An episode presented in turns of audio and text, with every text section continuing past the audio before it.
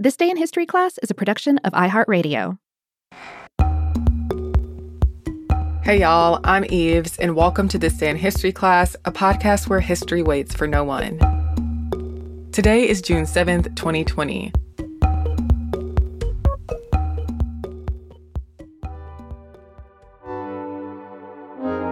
The day was June 7th, 1917. Poet Gwendolyn Brooks was born in Topeka, Kansas. Brooks was the first Black American writer to win a Pulitzer Prize. Brooks was raised in Chicago, where she grew up reading poets like Paul Laurence Dunbar and writing her own work. She was introverted, but her parents supported her love for reading and writing. She published her first poem, Eventide, when she was a teenager, and by age 17, she was publishing poems frequently in the newspaper The Chicago Defender. After graduating from junior college, Brooks began working as a publicity director of the youth organization of the National Association for the Advancement of Colored People, or NAACP.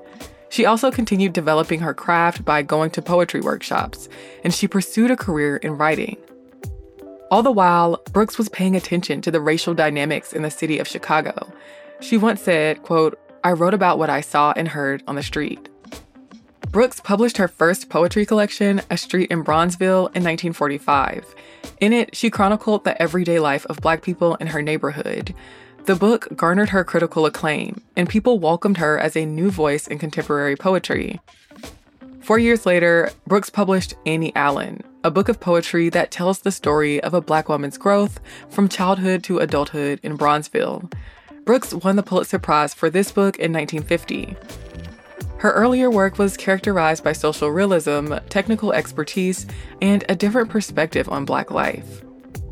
She published her first and only novel, Maud Martha, in 1953. The book told the story of Maud Martha's life in short vignettes. After Brooks attended the second Black Writers Conference at Fisk University in 1967, her writing style changed and her work took a more political stance. In the Mecca, published in 1968, included a long narrative poem about a mother searching for her lost child in a Chicago housing project.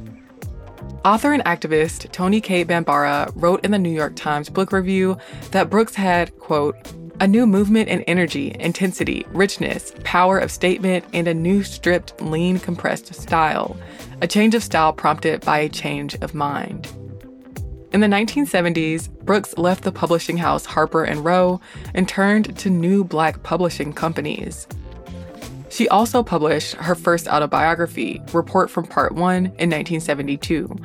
While some critics said that it didn't give them the insight that they hoped for, Others praised its acknowledgement of her role as a poet. Brooks was the first Black woman to become the poetry consultant to the Library of Congress. Through this work, Brooks visited local schools. She was also poet laureate of the state of Illinois, and in this role, she visited colleges, prisons, hospitals, and other community institutions. Altogether, Brooks wrote more than 20 books of poetry. She also taught at universities around the United States. Brooks died in 2000. I'm Eves Jeffcoat, and hopefully, you know a little more about history today than you did yesterday. And if you have any kind words you want to send us, you can hit us up on social media. We're at TDIHC Podcast on Facebook, Twitter, and Instagram. You can also send your notes to us via email at thisday at iHeartMedia.com. Thanks so much for listening to the show, and we'll see you tomorrow.